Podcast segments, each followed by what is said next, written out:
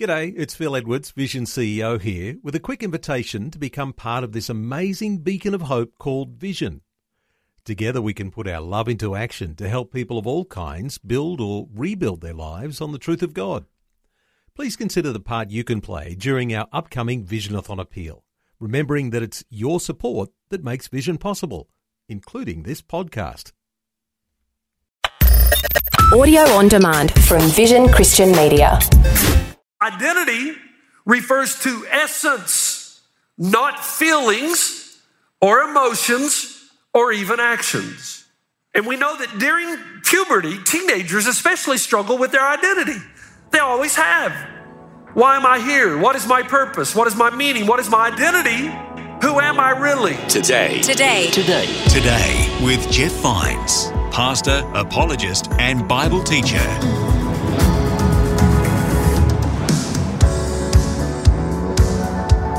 Hello, my name is Bill, and welcome to Today with Jeff Vines. In this episode, Pastor Jeff starts a series on sexuality, identity, and Jesus. Sexuality has become one of the most talked about and most sensitive topics in the past decade. As Christians, how are we to understand sexuality when it comes to identity and Jesus? In this new series, The Talk, Pastor Jeff Vines lays out the foundation for this topic and gives understanding on how we are to be identified by God and God alone. He starts by looking at Genesis chapter 1. And just a warning, there is some language and themes in this message that may not suit younger listeners.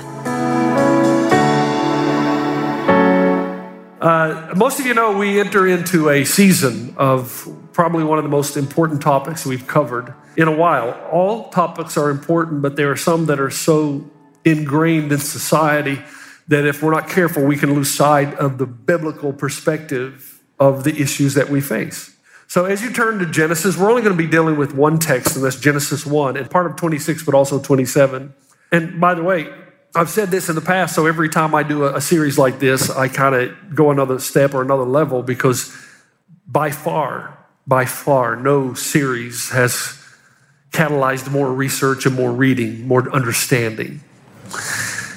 And so re- it took me back to when I first went to New Zealand, I took a team of three other pastors and we were going to plant a new church in the North Shore of Auckland, a place called Albany.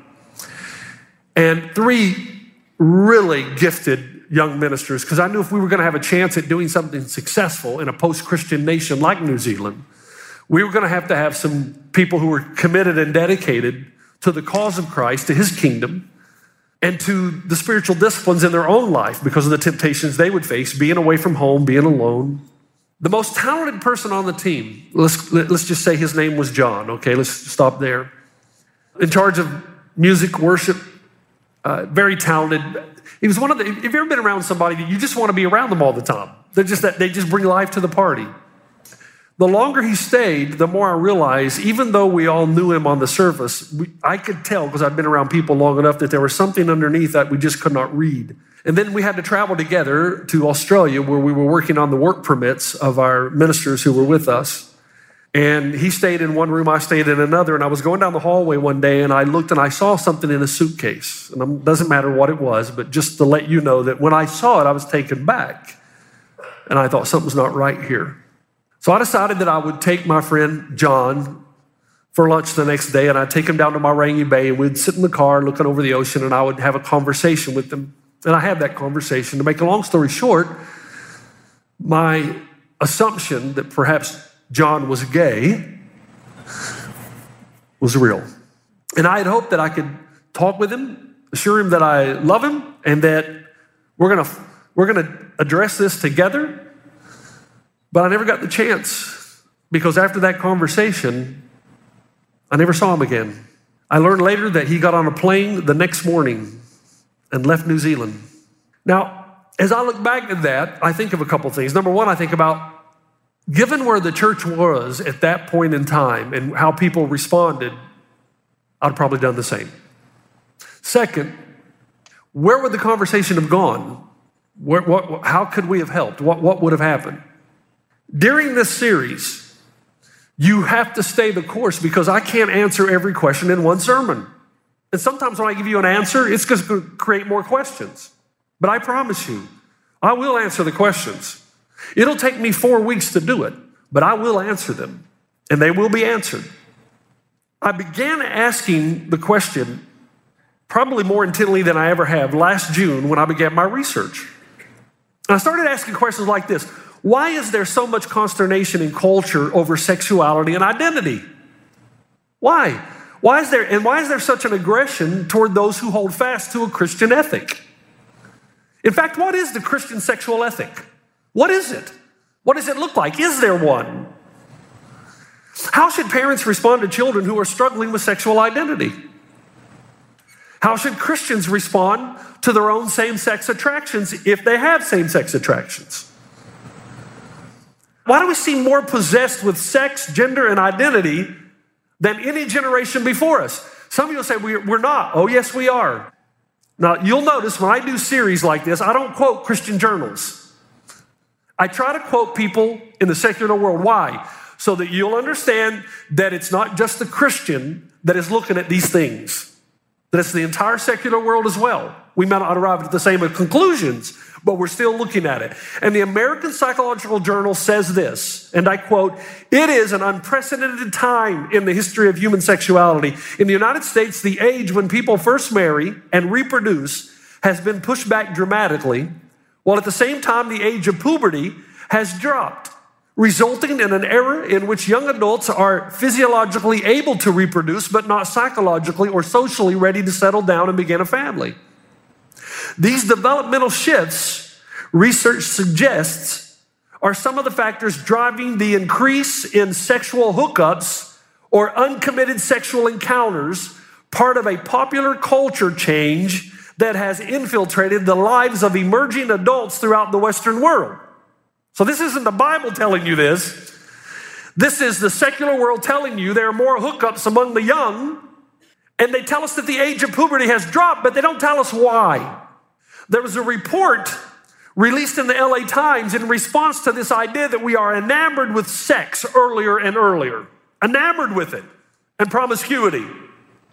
And the LA Times, again, probably no friend to the Christian, released a report and I quote, it says this. Now, I'm not saying the LA Times says this. This is a report released in the LA Times. It says, primetime TV shows sexualize the young girls portrayed in them.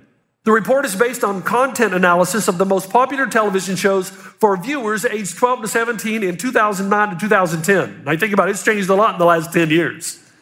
When underage female characters appear on screen, more sexual content is depicted. The teen girls show next to no negative response to being sexualized, and more sexual incidents occur outside of any form of a committed relationship.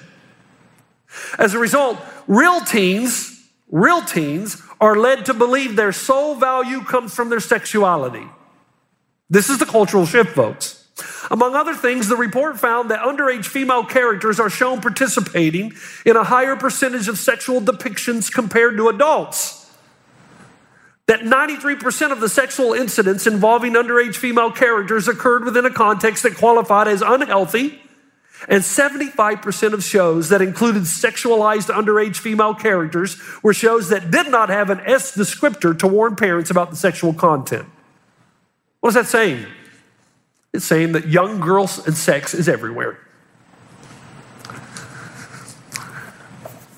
You know, I know I talk about golf a lot and you're tired of it, but it's, it's effective.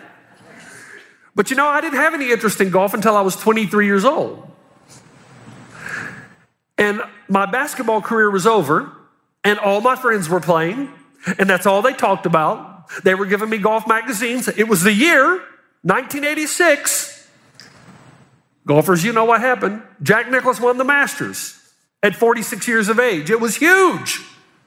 Everybody talked about golf, they read about golf, golf was on television. So if you put constantly in front of somebody a certain thing, it's called marketing, by the way. If you put something continually in front of somebody, often enough, long enough, sooner or later, you're going to dive in. And so I did. That's true with sports, hobbies, food, travel. Marketers depend on that. They get your eyes for the appeal in hopes that you'll be drawn in. The eyes are the window into everything else. That's why I constantly tell our staff, guys, you may want to be holy, you may want to be good, but your eyes are the windows and what you look at, what you watch, it's going to impact you and you can even if you don't want it to, it will. What you read, what you look at, what you watch, what you're enamored with will impact you and out of that will flow your actions, your thoughts, your desires, all of them. The eyes are the window to the soul. Now the question is, what percentage of television and movies and the internet do you think are sexual in nature and content? 80% of everything you watch on television has some kind of sexual content. And we're naive to think that all this sex and sexuality and our culture's take on it or view of these things has no impact on our junior highs. You know, when I was a boy, here, here's the difference. And I know you don't like old guys talking about, you know, when I went to school, we walked uphill, barefoot in the snow, both ways, whatever. But let me tell you something. It's, you and I have no idea what our young men and women are going through. We just don't. We have no idea the temptation before them and what it's doing to them. Today, You've got sexuality, you've got advice about sexuality, you've got pornography, you've got all these things everywhere and easy access to it. And if not at home, at school.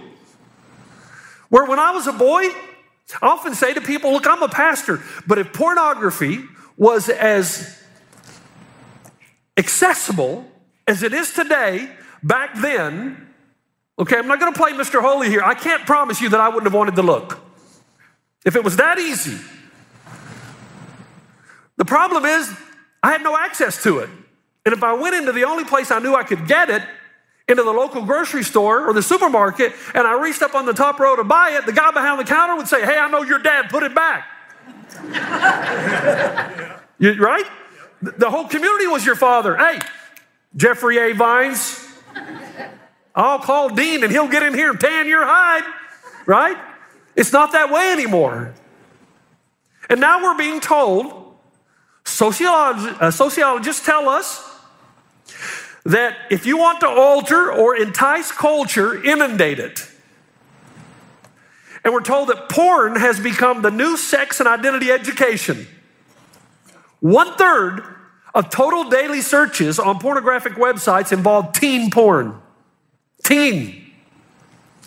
So our junior highs and high schoolers are receiving an education about sex and sexuality by an entity that objectifies women and presents sex as the pinnacle. You ain't nobody till you've engaged in this. So that your identity is attached to this. Some of you junior highs might be asking, what do you mean objectifies women? Well, that means you treat women as though their only purpose is to satisfy the desires of men. And on one hand, you have a culture saying you shouldn't do that, then you have Hollywood and television doing exactly that. so young girls are presented on television and movies in a sexual fashion with hair and makeup and scantily dressed, curves all emphasized, because this is the purpose, television tells us, even though not in their words and their actions for which they were born. Little regard for intellectual contributions and a little emphasis on a young girl's ability to think critically and make genuine contributions to the world.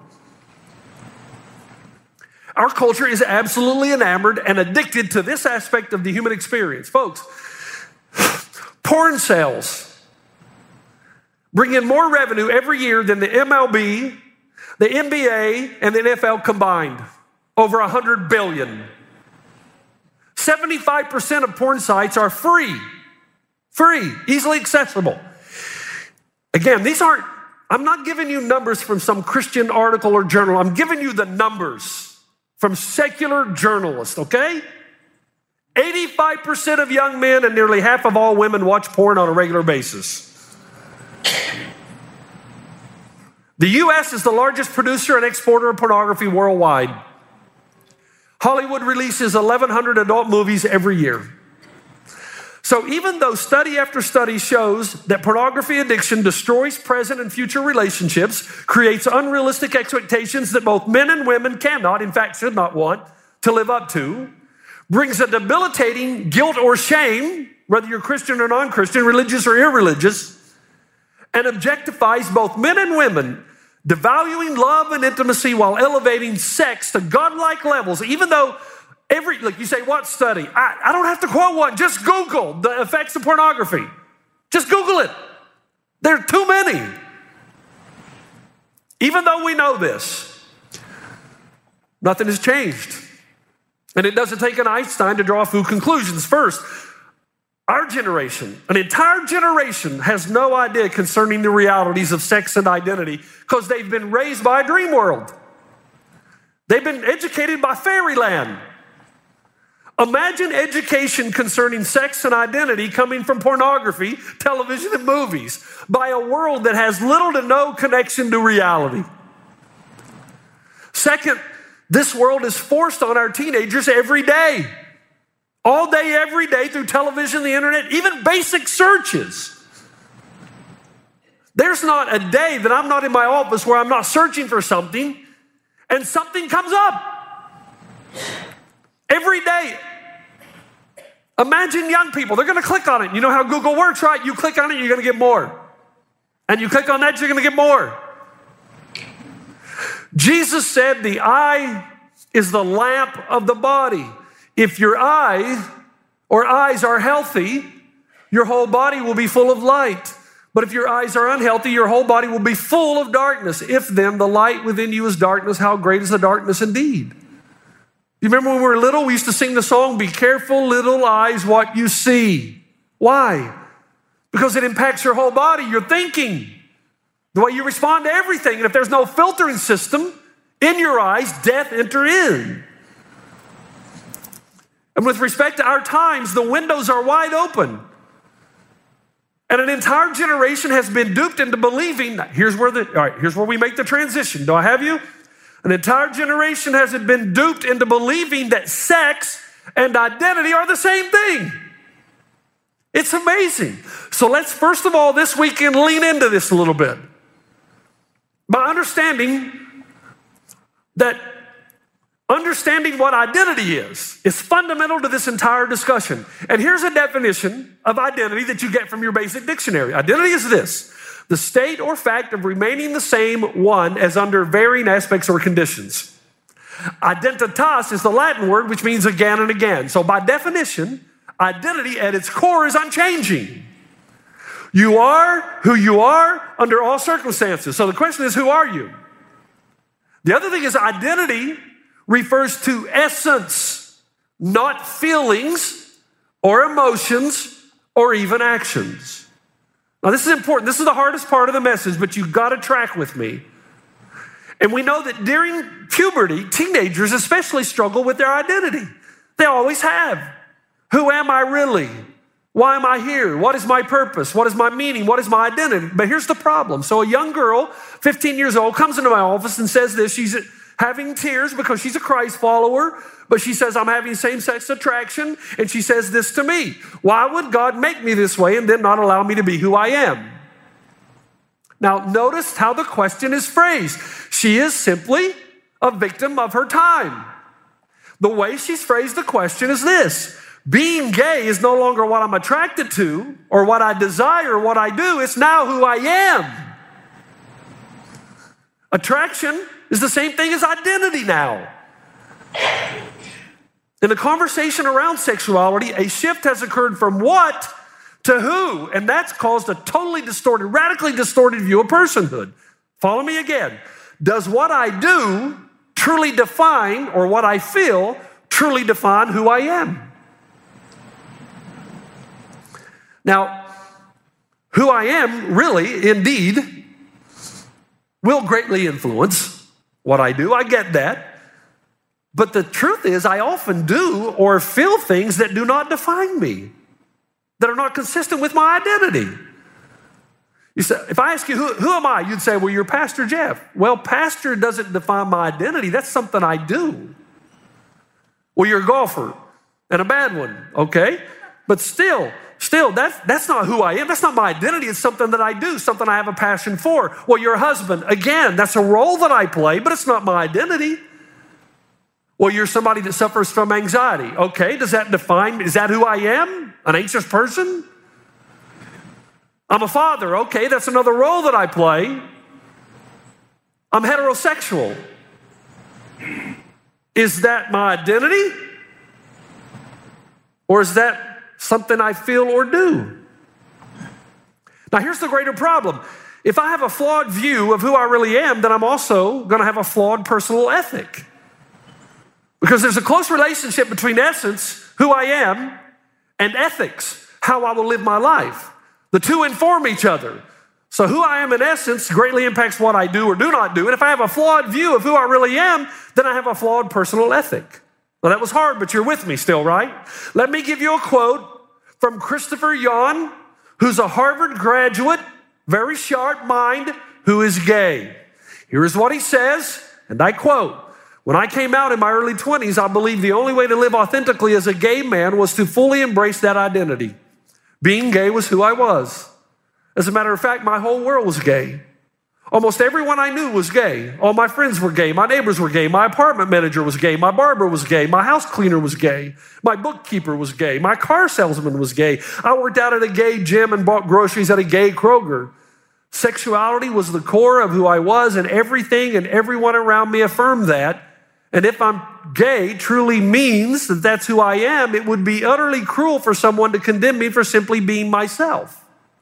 But then he says, Yet we know that we are created in God's image. Thus, rejecting our inherent essence and replacing it with simply what we feel or do is in reality an attempted coup d'etat against our Creator. We don't need to find our identity, our identity is given by God. But why is this not apparent to everyone? What causes our gay loved ones to be so easily misled? Why does my gay Christian friend identify more with being gay than being Christian? Where and when did this incorrect perspective originate? How did what I do and what I feel become who I am? Or put another way, how did this is how I am become this is who I am? Do you see what he's saying? He's saying, I applied the same critique that I did when I was at Harvard to the Bible, and I discovered that my identity is unchanging. My identity is not in how I feel or what I do, but who I essentially am. So the ultimate question is who are we? Now, let me go back and answer his question, though. How is it that how I am became who I am? Well, it started in the mid 1800s when atheism was gaining steam and psychiatrists and philosophers like Richard von Krafft-Ebing and especially Sigmund Freud inverted biblical truth and said that identity is determined by what you feel and how you behave rather than by who you truly are in essence. Now you think about think about what they're saying. Identity is subjective. Well, if identity is subjective, can it not change throughout the course of humanity? But identity by definition means unchanging no matter what the circumstance. He says that identity then is subjective, not objective, which is a self-defeating argument. He would say that identity is determined by what you feel rather than who you really are. Ironically, out of that entire movement came depression, confusion, and nihilism. And then something called, and I got to do this in like three minutes here, something called existentialism emerged. And in existentialism, experience becomes everything. Experience becomes God. Experience becomes your truth. There is no objective truth because there is no God. So truth becomes whatever you feel. That's called existentialism. Experience alone determines what is true. And now think about what our young people are facing. Because sex and sexuality have been elevated to the ultimate experience in a sex crazed world, I now attach my identity, even my essence, to that very thing.